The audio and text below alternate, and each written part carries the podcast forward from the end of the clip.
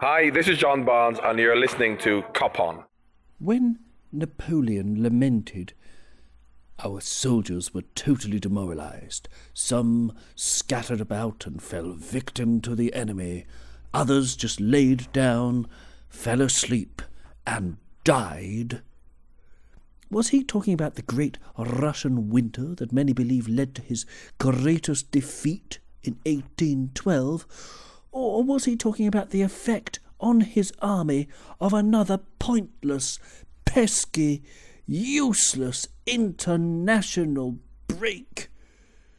This is for you to decide, dear, wonderful, beautiful listener, as I welcome you once again to Cop On, a podcast dedicated to the worldwide LFC family, and that includes you. Hello, so my name is Owen. You can follow us on Twitter at Copon Podcast, or you can send us your rewritings of history to coponpodcast at gmail.com. Today, I'm joined by Karan in India and Brian in Hong Kong, and I'm very happy to bring you this lovely long discussion we have about what's going to happen for the Rocket Reds after the international break, and also we're going to uh, talk about the lovely news about dear Virgil van Dijk.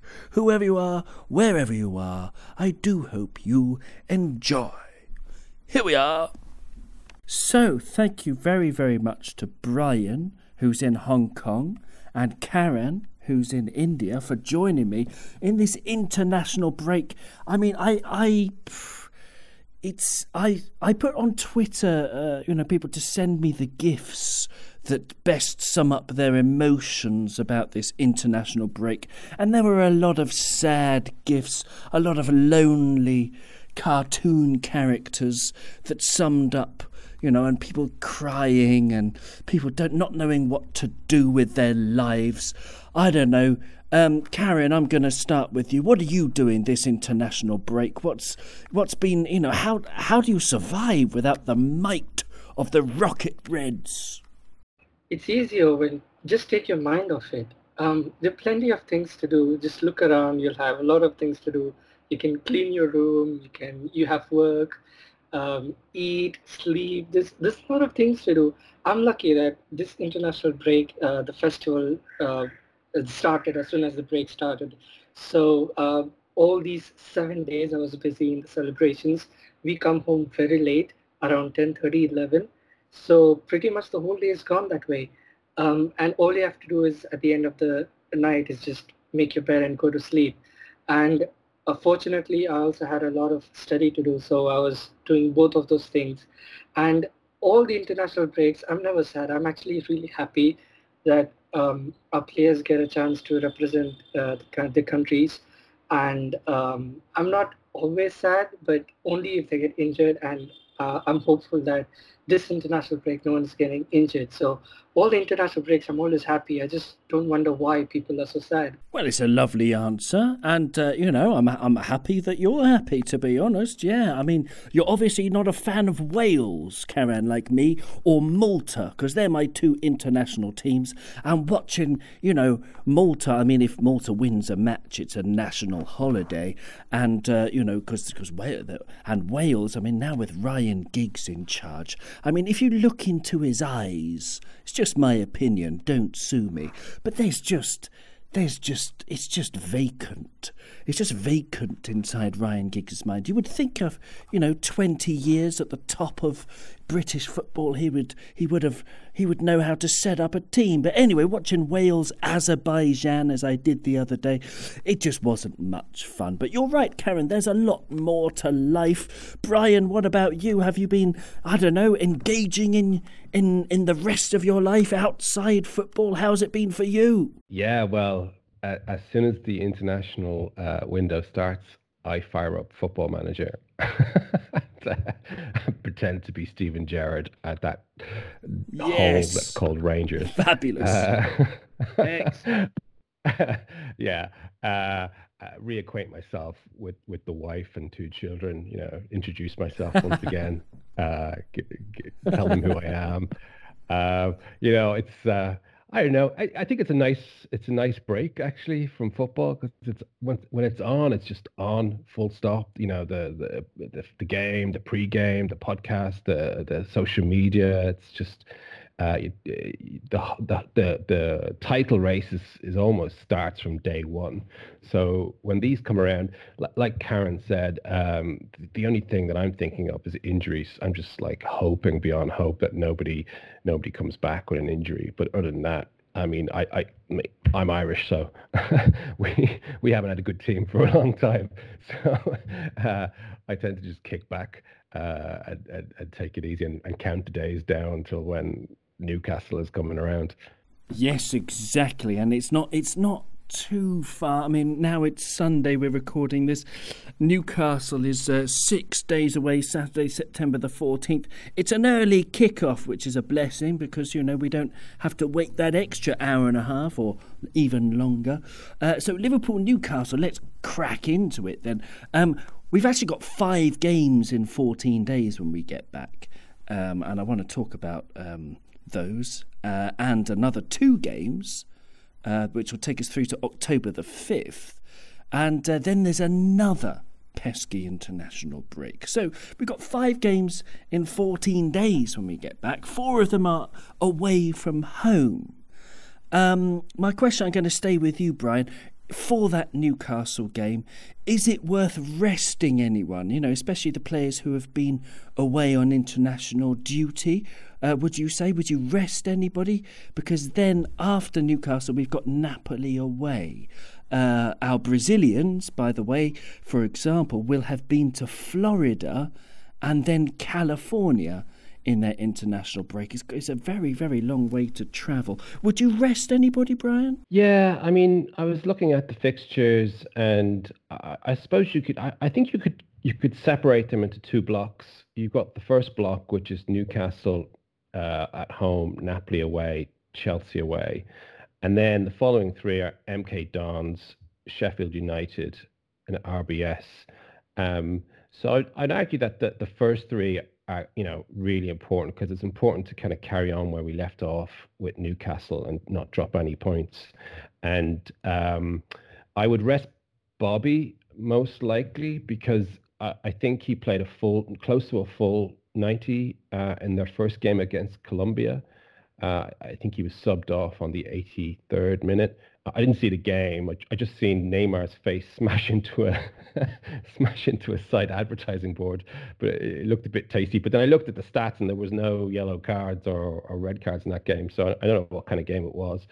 But uh, I'm hoping the Brazilian manager doesn't play him two games running for like two friendlies because that would be yeah that, that'd be annoying. Uh, but Fabinho didn't play uh, that game, and so even if he did play on the Wednesday, I think he should be able to manage another game um, uh, on uh, is it Saturday we're playing or Sunday? I'm, I'm not sure. Um, and I would just kind of uh, put all my eggs in in the one basket in regards to these first three games because yeah, I mean it's critically important we get points in Newcastle.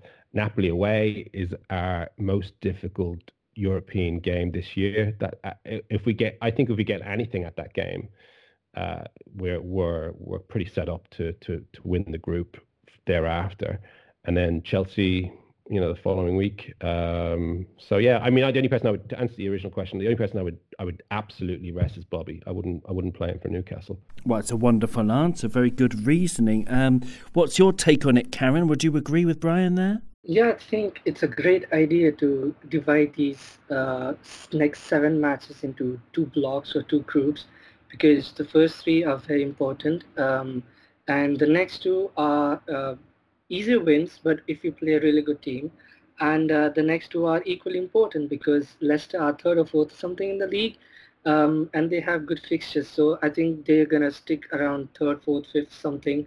Um, so it's gonna be an interesting tie even though we play at home um, but yeah I think uh, like I said, like uh, Brian said, we can rest Bobby uh, against Newcastle because he played 83 minutes against Colombia, and he's likely to feature um, in the next game as well. I'm assuming that he's going to play the second half, probably about uh, last 30 minutes or something. Um, and that should give him enough rest. But still, I wouldn't take a chance uh, with Bobby and give him a break. Uh, and against Newcastle, probably in the second half, we can introduce him on the pitch. And since Sadio and Salah are not uh, on international duties, as well as Shaqiri, I think these three would be our uh, front three for Newcastle game. And we can bring Bobby on and sub Shaqiri off.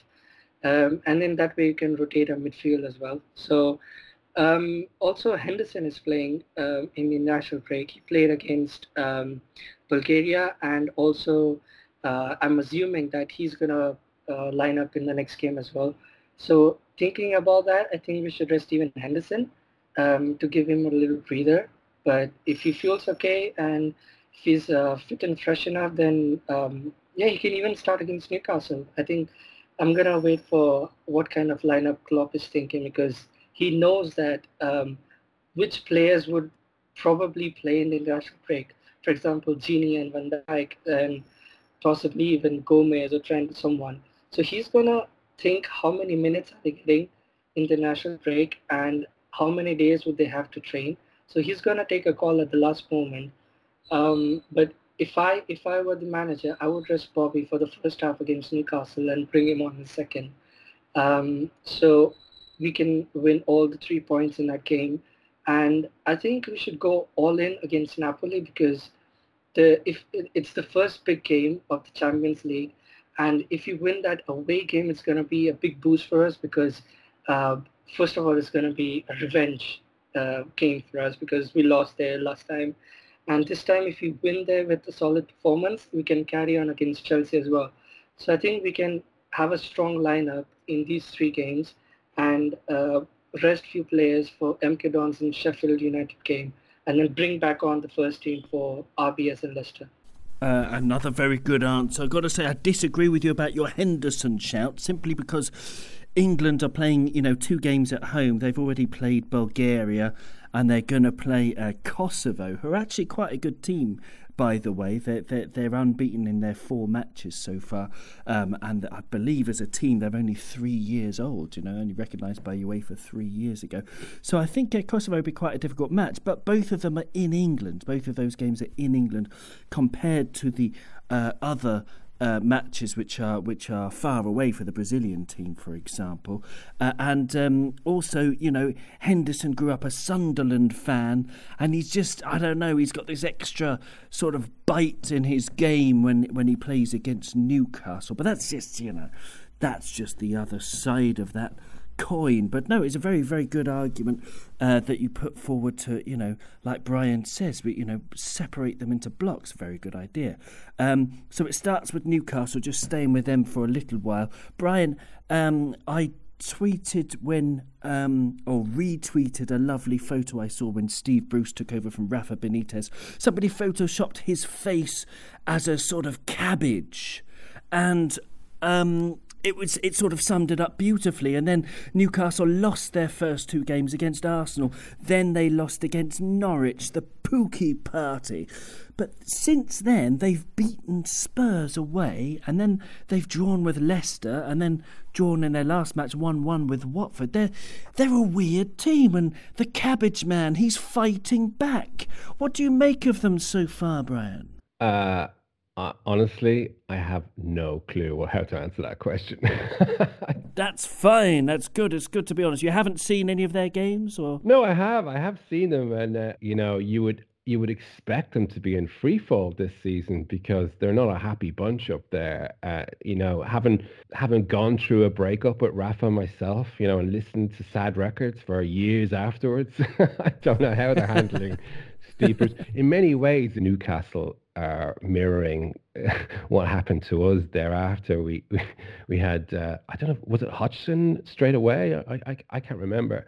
Yeah, it was Hodgson, wasn't it? That's a very good question. I've I, I, I've blanked it out as well, but yes, it was it was it was from Benitez to to Hodgson. I mean, you know, from uh, from cheese to chalk, or you know, something like that. Yeah, it was so bad, and uh, and it's similar with uh, with Steve Bruce. I mean, yeah, I mean, so yeah, so so to answer the question, I was surprised. I didn't think that they would do as well as they have done. And is Shaq the man staying with you, Brian? Is Shaq the man to break down that you know super defensive team? Yeah, well, I mean that's an, that's a, that's another thing that you know we can't just keep rolling out our strongest eleven or close to it um, every single week. We we've got a squad of players and some really good players who who'll need uh, game time this season. And uh, I think Newcastle's one of those games where you could perhaps afford to drop uh, one or two of your absolute top eleven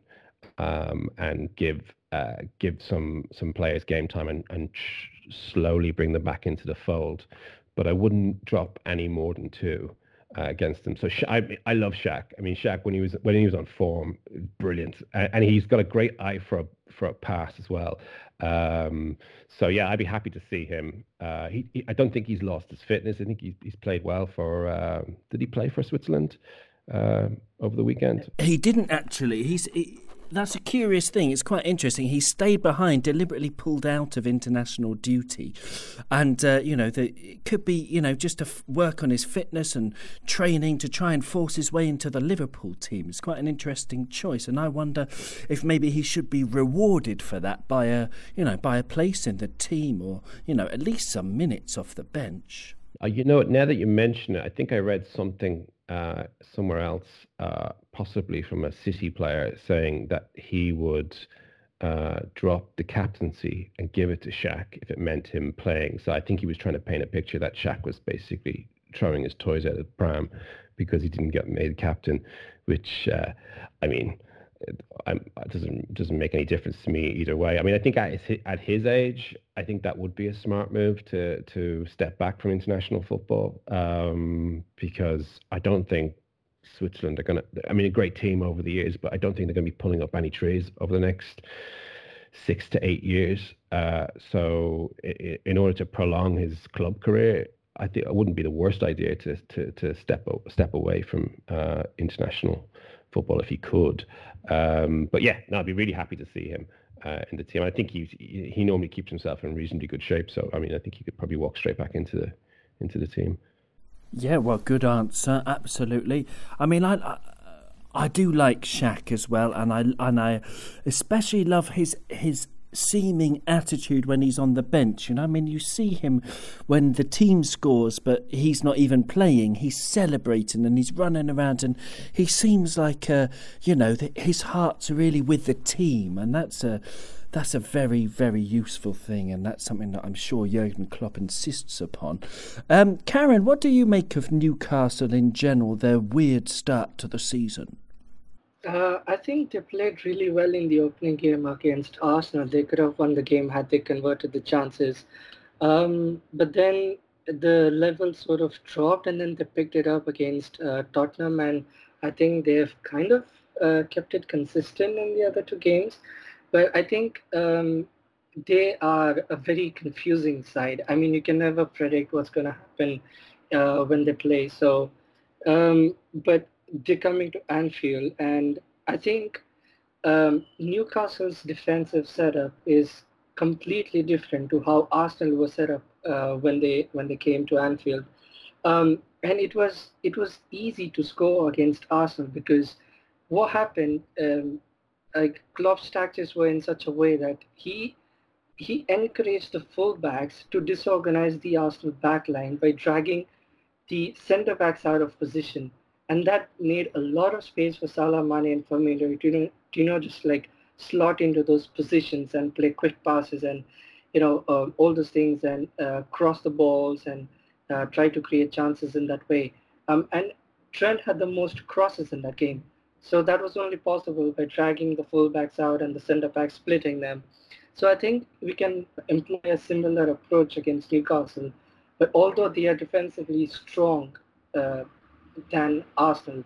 Uh, what I mean by that is when they uh, set up 10 players against us um, to defend in their own half line, they are more strong than Arsenal, I believe. So I think um, we, we can aim to deliver crosses in the first half and uh, sort of create chances that way. And in the second half, just open them up by tracking the fullbacks and the centre backs. I think I would approach that way, but Um, I'm curious to see how Klopp uh, will tactically plan this out and what's gonna, what the lineup is going to be. And if he's really planning to pull the fullbacks out, I think Divock Origi should be the man uh, stepping up in place of Bobby, and he can play out wide, Salah on top and Mane on the right hand side and drag the fullbacks out that way and create chances. Um, and in the midfield, I think anyone would do. Milner, Henderson, Gini, Fabinho, anyone, Oxlade, anyone will be uh, is fine by me. So I think it's it's gonna be a really interesting match. Uh, but we won't be on a route, but I think it will be a comfortable win. Uh, we certainly have options, don't we? Um, what would you do in terms of a lineup, Brian? So, so you know, is this is in terms of the back? No changes at the back, right? I mean, you Adrian, Trent, Robbo, Virgil, Matip, and then you know the same midfield three, and then maybe what Shaq, Mo, and and and and Mane starting. Is that right? I would. I tend to agree with you with Henderson um, because the you know the English games are, were at home, and uh, and yeah, being a being a Sunderland lad, he'll definitely have a bit of extra more bite for that game. So I'd definitely play him. I would go with the normal, the normal side, with the exception of Bobby. I'd play, oh, oh, you know, I mean, the, the other option instead of Shaq, we we could also play Origi uh, on the left. Uh, sorry, no, wait there. Origi, maybe Origi up front, Mane on the left, and Salah on the right, or you know, whatever combination of those three. Um, but yeah, I think I, I would uh, if I was going to make changes, I'd just make one, possibly two changes, uh, and those one of the changes would be Bobby for sure, and then maybe uh, one other um, in the opposed to the usual lineup. I wouldn't rush Alisson back. Regard, I mean, I don't know what the latest is on his injury. I, I'm assuming if everything's going swimmingly well, that in the next two to three two weeks he he'd be possibly ready for consideration for the team. But uh, uh, with those kind of injuries, it's I think it's better to kind of take your time with them uh, as much as if you can. And I think Adrian is doing such a good job so far. I think he the last game he looked he looked really good to me. Um, so yeah, I just yeah I'd keep it as is. I would go as as strong as I possibly could. I, I forgot actually that the Newcastle Newcastle game was at home. So I mean that makes that changes things. I mean, it's uh, yeah, I can't see. I mean, they're gonna they're gonna. I think they're just gonna sit back. They're gonna go. They're gonna drop deep. I mean, Steve Bruce is no no Pep Guardiola. He's not known for his uh, his amazing tactics. Um, and uh, I, I, think we're just gonna have to break him down. You know. Um, so. Yeah. No, you're absolutely right. Yeah, it's it's. Uh yeah, Steve Bruce, not exactly Pep Guardiola. You could you could suggest that, Brian. That would not be the most controversial thing, uh, but yes. uh, yeah, I mean, I was just looking at the last time we played them. Um, the last time we played them, they was uh, uh, when they had Benitez. Of course, that was last year. It was actually boxing, the Boxing Day game. In case you can't remember, um, listeners, we had uh, Alisson in goal. We had Trent, Lovren, Van Dijk, and Robertson.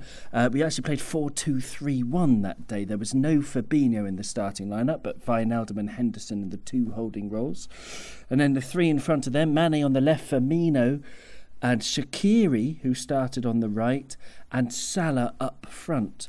Um, and yeah, Newcastle played a 5 4 1 formation and got absolutely tonked 4 0. So, um, you know, more of the same would be lovely. Very interesting to, you know, just before we move on from Shaqiri, uh, WhoScored.com gave him a rating of 6.71, despite the fact that he scored in that game. Whereas uh, SofaScore, different app, but talking about exactly the same game, or a different website, but talking about exactly the same game. Uh, SofaScore gave him man of the match, so who knows? They gave him about 8.5. Uh, so who knows? But yes, Newcastle United's last match was 1 1 against Watford. They played a 5 4 1, as has been mentioned, with, you know, more or less the same players, a few changes. Their, their big expensive striker, Joelinton, who was very much an isolated figure, but uh, you know he did very well in uh, what ended up being Javi Gracia's last match for Watford because he's been sacked. But let's uh, let's move on to you know the game after that for Liverpool after Newcastle uh, on Tuesday night. Napoli away. I still don't know where it is. I think it might be in Bologna. But anyway, Napoli have played two competitive fixtures this season in Serie A. They beat Fiorentina 4 3 in their opening match, and then they lost to Juve away 4 3. Wow, so they've conceded uh, seven goals in two games, and you would think, wow, surely Koulibaly, that wonderful defender we saw last year, didn't play, but he did. He played in both of those matches. Um, so I don't know. They look a bit dodgy defensively. It could be could play into our hands. Um, but it's very exciting to be back in the Champions League, isn't it, Karen? And uh, I don't know how you feel, but I'm still just really happy that we're there. Never mind the fact that we're European champions, but you know, it wasn't very long ago that Klopp took over and the idea of getting into the Champions League uh, seemed a very sort of, you know, difficult, tricky, taxing one. So, you know, it's very it's very nice to be back in the Champions League and how much are looking forward to Napoli and are you confident, as you usually are, of a Reds victory? It's always nice to be back in the Champions League. And uh, there's a saying that Champions League isn't complete without Liverpool. So it's a great feeling to be back in the Champions League every season. And that's one of the achievements on the club that he's brought Liverpool back into that map again. And teams fear us. I think it's an incredible achievement. Um, and also speaking of the Napoli game, it's going to be a very competitive game in my opinion.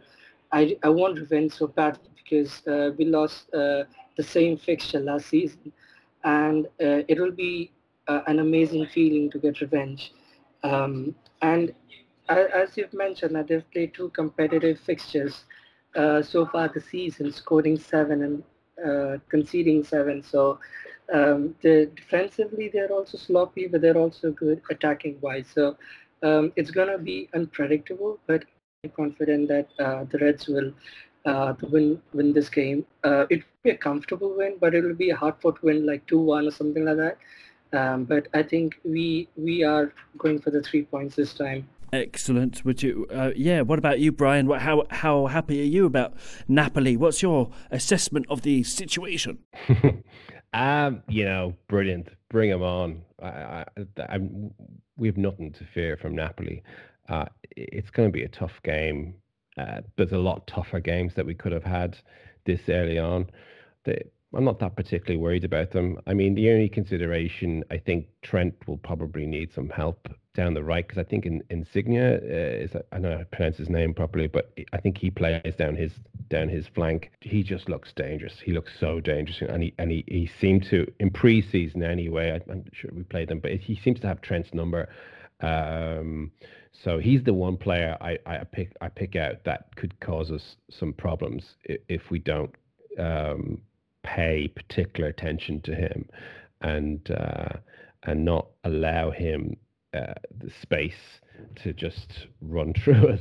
Um, but other than that, I mean, you know, I, I, I I think with these games, you, you, go there and you you know you hope for the best, hope that we're set up well, and we give them a good game. I think everything goes as we expect it to go. I would be surprised if we don't walk away with at least a point, but you know we'll have to see. Uh, I, but I'm looking forward to it. It's great. I mean, the other two games, I've got. I suspect they're going to end up to not to be bit non-starters in the in the greater scheme of things. Um, I, would be very, very surprised if either one of those teams give us a game. Um, so really, it boils down to uh, this Napoli away game and the and and the return leg at Anfield. So yeah, as I said earlier on, if, if we can go away with anything from this, I don't see them beating us at Anfield.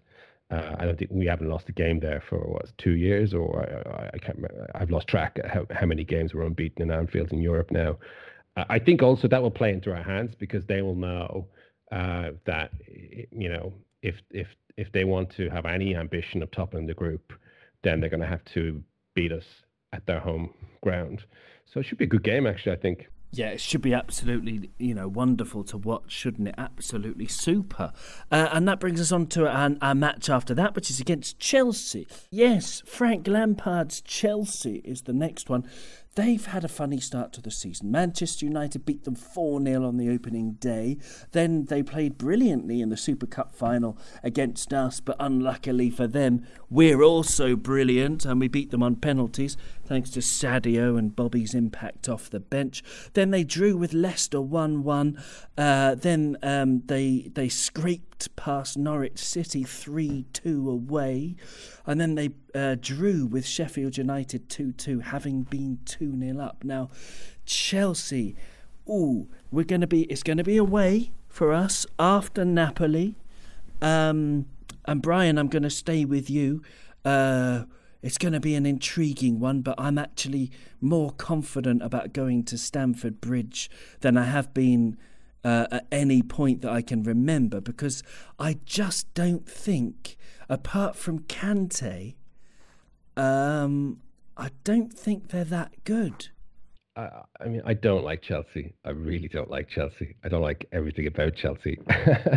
so, and uh, I mean, I, I, I think Frank Lampard has got them playing some reasonably attractive football. Uh, I mean, their defense is is a shocker, right? That that's an obvious weakness there that can be exploited. Um, I was I've been quite impressed with uh, Mason Mount. He has surprised me. He's quite a player. Um, and and Tammy, I, I, was very happy to see him score, considering the, you know the, the, the stick that he had to d- deal with online. Um, I, I'm in a weird place with Chelsea because you know I've I'm so comfortable hating them for so long, um, and then suddenly, I mean, Frank Lampard, I don't know, I don't know, I don't know if I should say this on a Liverpool podcast, but he always seems like a pretty sensible dude when he's on, when he gives uh, interviews. And, and so I like the way he, he, he defended his player there a couple of weeks back. And apparently he's got the highest IQ in uh, in world football. He's like 155 or something something like that. Um, oh, sorry, you broke up there, Brian. I, I, you broke up at the moment when you said he had the highest IQ in world football, and I think it might be the Chinese government interfering in our connection, and uh, the, those spies, because uh, you're in Hong Kong, they they just they just can't can't agree with you on that one. Because you know, come on, we've got Joel Matip, we got we got Virgil, we got Andy Robbo, all three of them, you know, geniuses, and uh, you know, if they were on University Challenge, I would fancy this Liverpool team over Frank Lampard Chelsea any day of the week. But no, yes, I see what you mean. He's he does come across as an intelligent guy. Um, I don't know where all the hatred comes from really towards him from Liverpool fans because I don't remember him ever insulting us like Mourinho did, for example, when he was the manager of Chelsea. And um, you know, of course, I'm with you though. They're not a very likable team. They're only you know famous because of their you know billionaire owner and they've sort of bought their all of their success, haven't they? But they're having an intriguing season, Karen, aren't they? What do you think of their start? Um, I think uh, even Lampard was uh, kind of assessing his squad in the first game against United. It's his first game um, in the league as Chelsea manager, and he faces Manchester United. So um, obviously, that game rules out um, of you know saying that whether he's fit for the job or not. Um, but then he sort of picked it up. Uh, they played well, even in the Super Cup. I think they were they played really great, and I think he's picked it up from that uh, from that uh, from the United game, and I think they uh, they played well, but they still have a lot of problems. I think they're over relying on uh, their midfield or or uh, either Pulisic or Mount or someone to deliver it for them. So I think um, if we uh, uh, when we face them at Stamford Bridge, it's going to be midfield versus midfield that's going to decide the game because if we win the, the midfield uh, because they have Kante and uh, I think Kovacic is going to start in Jorginho. So um, if we win the midfield, I think the game is on us. Otherwise, it's going to be uh, it's going to be a very tough game because even though we are really uh, good defensively, and uh, they're a bit sloppy. So, you know, you can just sort of uh, compare our defense to them. I know you can't even compare because we have Van Dijk. But I'm just saying that if you win midfield in that game, the game is totally under our control because um, Jorginho has the habit of, you know, uh, napping in between. So if we if we catch him napping in those moments, I think the game is truly ours. Uh, we're gonna go on a route.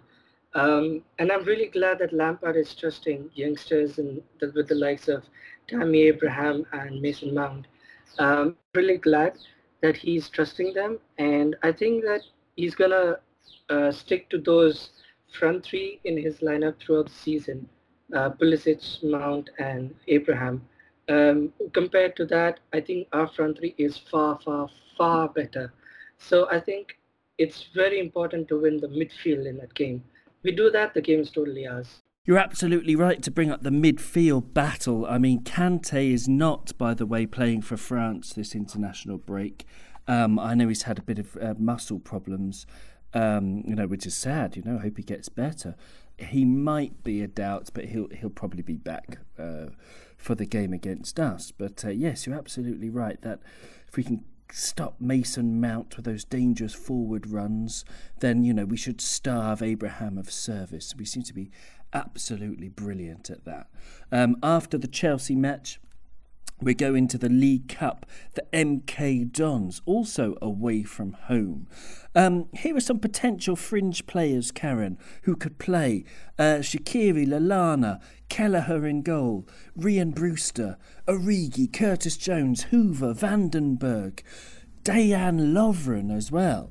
Uh, Karen, who are you looking forward to seeing uh, in that match? I mean, you know, presumably most of those will actually play, but who who are you looking forward to seeing and why? Uh, the first thing I'm really looking forward to is Ki-Jana at, at right back because I think he really should be given a chance to take the load of uh, Trent because I think uh, both of them have uh, are quality players and uh, they can they can really deputize each other in both the Premier League as well as the League Cups. And, you know, it, it gives strength a breather. And if he's selected for the international duty also, for example, then we have Ki-Jana uh, to substitute him. And I'm really confident about him because as we've seen in the preseason, um, he did a fantastic job and he really impressed me. So if I'm uh, trusting anyone in the right back position, it's Ki-Jana. And games like these, it's not just an audition, but it's like sort of a statement that uh, the club, uh, the manager can trust me. So uh, that's one thing. And second thing is Lallana in number six position. I know we've spoken often about this and also the possibility of Trent playing in the midfield because as we've seen in, for example, in um, in the Burnley game, where usually Trent is always on the right flank as we've seen in the last season, to deliver crosses and everything. But we've seen a sort of a transition that Henderson is uh, proceeding towards the right flank and Trent takes up the slot midfield. And um, so I'm really excited about that as well, if we can give Trent a chance to play in the midfield, if possible. So um, that's another thing.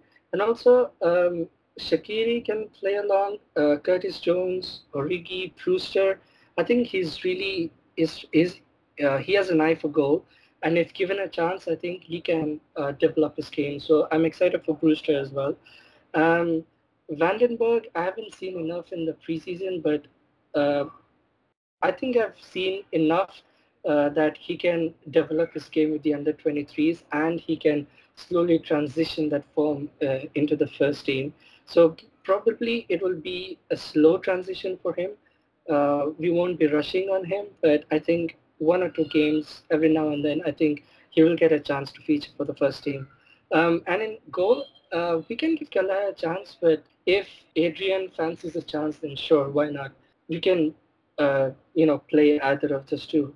And Milner at left back, I don't know why, but even though Larouci is still there and we can give him a chance as well, but I think we can use an experienced player um, in the heart of the defense, uh, even though we're going to play either Gomez or Van Dijk or Matip or someone, but someone in that area in the left flank so that we can give Origi or if you're playing Adam Lewis or Shaqiri or whoever's playing in the left side of the midfield, I think we can uh, we can link those three players up. So I think for MK Dons, these would be my uh, these would be my pick. Well, that's an excellent answer. Brian, what about you? Who are you looking forward to seeing most and how important is it that we get through this year into, you know, the later rounds of the League Cup? Yeah, I'm looking forward to that game. Uh, I think we've got a lot of players that need game time. Uh, I mean, the, the most important players for me out of the fringe or the, the, the team, the, the, players outside of the obvious uh, match day squad are Gomez, Keita, and Brewster. And I think anytime there's a game that comes up where the idea of rotation comes comes about, those players should be given priority um, because it's almost like Brewster's on a promise um, that he's going to get a considerable amount of game time this season. And I don't, it's games like these are, are the ones that are perfect for him. And a preseason, he was like, with with the exception of uh, uh, Elliott, that new the new kid with the top knot. Um, uh, Brewster really impressed me, and I can see why people are, are excited by him. Keita, I don't know what what the what the latest is on his injury. I'm just praying that he's getting almost back to full speed. I think he's he's there or thereabouts of getting into full training. Left back is a is a is a problem for me, or it's a it's a concern because uh, outside of Robertson, uh, we don't actually really have too many options. You know, people say Milner can go back in there again. Maybe, he can. Who knows? But I'd like to see uh, one of the other players get a go there, like I don't know, Adam Lewis or Larouci. Oh yeah, yeah, he he looks okay. Uh, I'd like to see him again. Um, I mean, I, I in terms of the fringe players, I've broken it up into three areas. You've got I, my top tier players outside would be Gomez, Keita, and Brewster, and then next group would be Milner, Shaqiri, Lovren, Origi, Lallana. and then like the, pure developmental players are Elliott, Adam Lewis. Uh, Larouci and uh, and Jones. Um, so I mean, I think in these three games, uh, a lot of them should be be used because MK Dons away. That shouldn't be that should be okay, right? Should, I would heavily rotate in that game.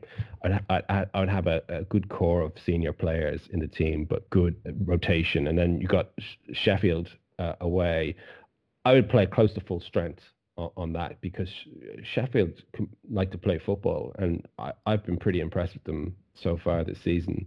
Um, maybe, maybe again one or two, one or two changes, and uh, RBS home. I mean, I, I would rotate quite a bit for that. I don't know much about them, I'll be honest, uh, but I, I can't see them rocking up to Anfield under the lights and and and given us too much uh, too much trouble. So those three games, I think, is is a really good opportunity for a lot of players outside of that team and to to get some play, game time, and for some of our our star players to get some well-known rests. And at the end of those three uh, games, we've got Leicester uh, at home. So that's like we want our top, our full strength team back back ready to go for that.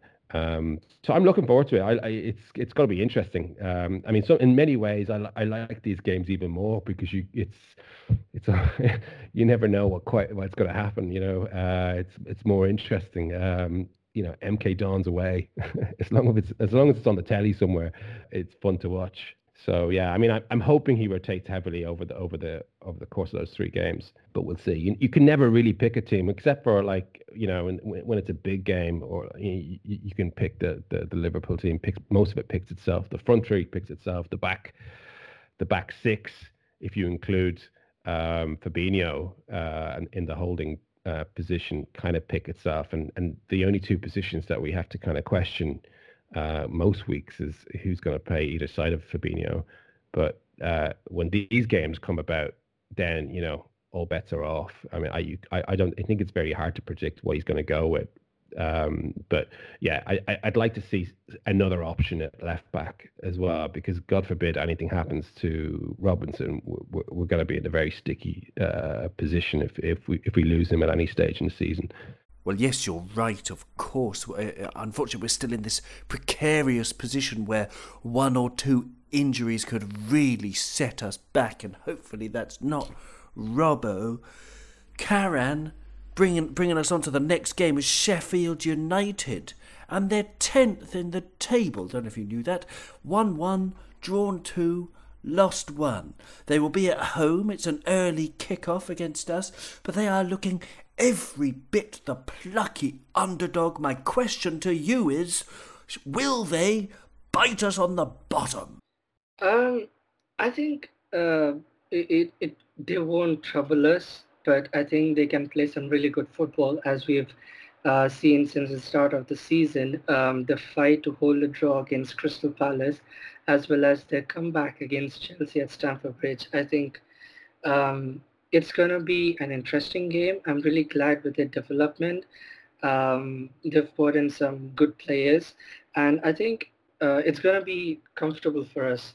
We're at Anfield, and uh, it, it's going to be an amazing game. I don't, I don't see uh, any way that they can trouble us, but I think they're going to set up defensively. That is what I'm guessing. But um, I think it's going to be, it's going to be a good game.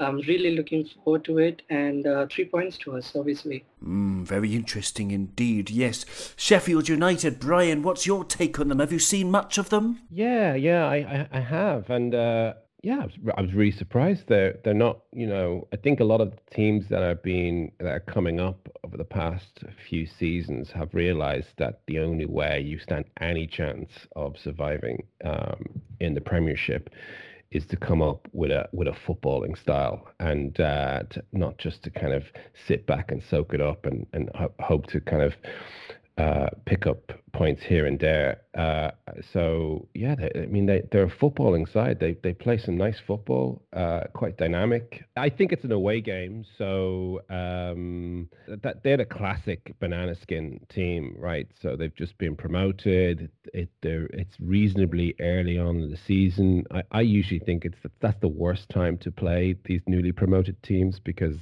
they haven't been uh, uh, beaten to death over the course of the season with the you know fans phoning in 606 demanding that the manager gets sacked because they haven't beat Manchester City away or something along those lines. So the, the spirits are up, the tails are up, and uh, um, if we don't have our game plan dialed down on point, then that could be a very very tricky game. Uh, yeah, I mean, I, I, I, like I like what I've seen so far. I think I've seen maybe two games of theirs, and the from the from those two games, it looks like they like to keep the ball on the ground and play a you know a, a short passing game. Um, so uh, yeah, we'll see. That that's out of all the fixtures. Uh, that's the one, ironically, I don't know if it's ironically or not, but that, that's the one actually really that kind of worries me the most. I'm not worried about Newcastle at home. I'm not particularly worried about Napoli away. I think we've got too much for Chelsea because you know they'll have they'll try and play us at, at a game of football and they'll lose. Um, MK Dons away. I mean, that's straightforward. It's this uh, uh, Sheffield United away. I think that's that's the one that's potentially could uh, if if if we take them for, lightly, that's the one that can bite us in the ass and and uh, and and serve up a nasty surprise. Well, thank you very much, and that brings us to our last two games on this run. Um, we are finally back at Anfield after four away games. We're going to play RBS, not the Royal Bank of Scotland, but Red Bull Salzburg. Um, should be an easy three points, shouldn't it, Karen? Uh, and then tricky, tricky Leicester. What do you make of these last two games? The last two games, uh, Red Bull and Leicester. I think these are the two games that I'm really looking forward to the most after after Chelsea game. Um, the the reason is that um, this uh, against Red Bull it will be a second Champions League game, um, and then we have Leicester again at home. So I think this this is the period where we can also establish a statement that we are gonna keep continuing winning games, um, and also it's gonna be uh, interesting because Leicester are a really good side uh, this season. Losing Maguire, uh, I thought that they would be uh, weak defensively, but um, they have a really good defender in the ranks, and I think he's doing really well. So uh, it's going to be a really good game. Um, I'm expecting uh, a tough challenge. So I'm really looking forward to both Red Bull and Leicester because uh, Red Bull tried to make a mark in the Champions League a few years ago and uh, they, they they were knocked out and they tried really hard to get back into it and now they really have so they're gonna uh, you know, play the role. And I think uh, it's to be an amazing game. It's to be an entertainment, but it's it will be comfortable for us to win, but it will be entertaining is is what I predict. I'm really looking forward to these two games, especially these two. Yeah, good answer. Yeah, that defender that you were talking about um, is called Soyuncu. Sorry for the Turkish listeners, I can't pronounce it very well. But by all accounts, he started extremely well. I haven't paid too much attention to him because I've just been looking at their wonderful attacking players Tielemans, Perez, Maddison, and Vardy. Brendan's got them purring. Uh, hasn't he, Brian? I mean, they're up to third in the table. Um, of course, the last time we played them, it was a famously frustrating 1 1 draw at Anfield when that potato faced fuckwit Harry Maguire cancelled out Sadio Mane's beautiful third minute opener, and that was in the snow. I think we were done by the snow that weekend. Um, of course, since then, Claude Puel has been replaced by Brendan. And uh, yeah, they're going great guns. Brian, are you scared by Leicester City, the Foxes? Yeah, no, I, I am scared about Leicester. I'm scared about Brendan. Uh, I'm scared about Vardy. I, I think I, I think uh, Rodgers is criminally underrated as a manager. I, I, I think he, his teams play very, very attractive, very smart football. Um, I always remember the first time I seen one of his teams play, and it was like I think it was Swansea playing away at Arsenal, and they out Arsenaled Arsenal at the time. They just passed the ball around small triangles. Arsenal couldn't get anywhere near. They were chasing shadows the whole game. Um, and uh, Vardy, you know, as as annoying as he is, uh, I mean, he's some player. Uh, the last game, I'm I'm not sure. I forget who they played against. He was just pulling balls out of the sky like a magician. He's he's just so good. Uh, you don't want to give him too many chances because uh, he'll take them. Um, I mean, I think there's not a single team in world football that I don't think that we have too much for. You know, I think we, we stack up against you know, all, all teams, but Leicester. I mean, I've got this theory. I think I think Rodgers is playing for the Chelsea job. I think he's got one eye on that Chelsea job. That's his next big job. Uh, and uh, uh, and he's his uh, his challenge this season is to break into the top five or top six, or uh, uh, you, you, know. And uh, so far, so good. I mean, from what I've seen of them, they're they're they're they're a good side, um, and not to be taken lightly. Um, at, at Anfield, I don't, I can't see them. I can't see them beating us. But Vardy, yeah, he's such a horrible player to play against. But you know, I mean, I'm not I'm not overly frightened by them, but again, you've got to take them very very seriously because Brent, you know, Brendan will want to prove a point if he can. You know, Vardy thinks he's a big player, and he's he's not, even though he's a good player. Um, so. again, if you take them lightly, and and Harry Maguire, I mean, I mean, he's managed to make that other pub team look pretty good now when he's uh, when he's gone into their defense. So I mean, he's a he's a pretty good player. It's amazing that they managed to replace him uh, so uh, so well. Um, but yeah, I mean, Leicester Leicester's always one of those games that you know you, you expect to win it, but it could give you problems. Um, and I, I won't be I won't be taking that game lightly. I, I imagine that won't be a pleasant match to watch. Jamie Vardy, yes. I was just looking at his birth date on Wikipedia. Apparently, he was born on the 11th of January 1987, making him 32, going on 33. And he's on fire, isn't he? He's doing very, very well. So we'll have to watch him. But hopefully, I'm. I mean, I'm confident about this time because you know we'll play Fabinho this time. It won't be snowing. Um, you know, and if there's one thing this Liverpool team is good at, it's learning from the past, and we will have learned from that 1 1 draw. I can see us getting through. Uh, but thank you very much. That brings us to the end of that section when we talk about those seven games between those hideous, disgusting international breaks that seem to take forever. And we move on to more happy news, happy times, joyous frubbly, lovely, jubbly times because Virgil, the big Verge, has signed a new contract. He signed on for another six years, so I hear. So this is supremely Mmm, delicious news, Brian. I mean, you know, the, the tributes are going to come in from all corners of the world for this beautiful, wonderful defender because he is the best in the world, isn't he, Brian? Yeah, no, I mean, that guy, he's en route to having a statue in uh, of his own soon. If if not outside Liverpool, definitely outside a lot of people's back gardens for sure. Um, yeah, I mean he's he just he exudes he's everything you want in a defender. I think defenders, those those absolute top defenders, it's, it's much about the aura that they have and and the presence that they have. And you you can't teach presence. You either have it or you don't. And he just exudes it, uh, you know, in in spades. And uh, I mean, I think uh, if this is down to Michael Edwards, it's just another example of how clever our transfer uh, policies have been. I mean, everybody in in the pundits world for the past two weeks have been uh, waxing lyrical and lauding about how smart Liverpool have been in the transfer market for the past two or three seasons, how you know pinpoint accurate we've been in terms of going for players and, and not signing other players if they're not available. And uh, I just I think it's the right thing to do, just to invest heavily. We've got this amazing squad now. We've got amazing first team. Um, pay them what they, what they what we need to pay them.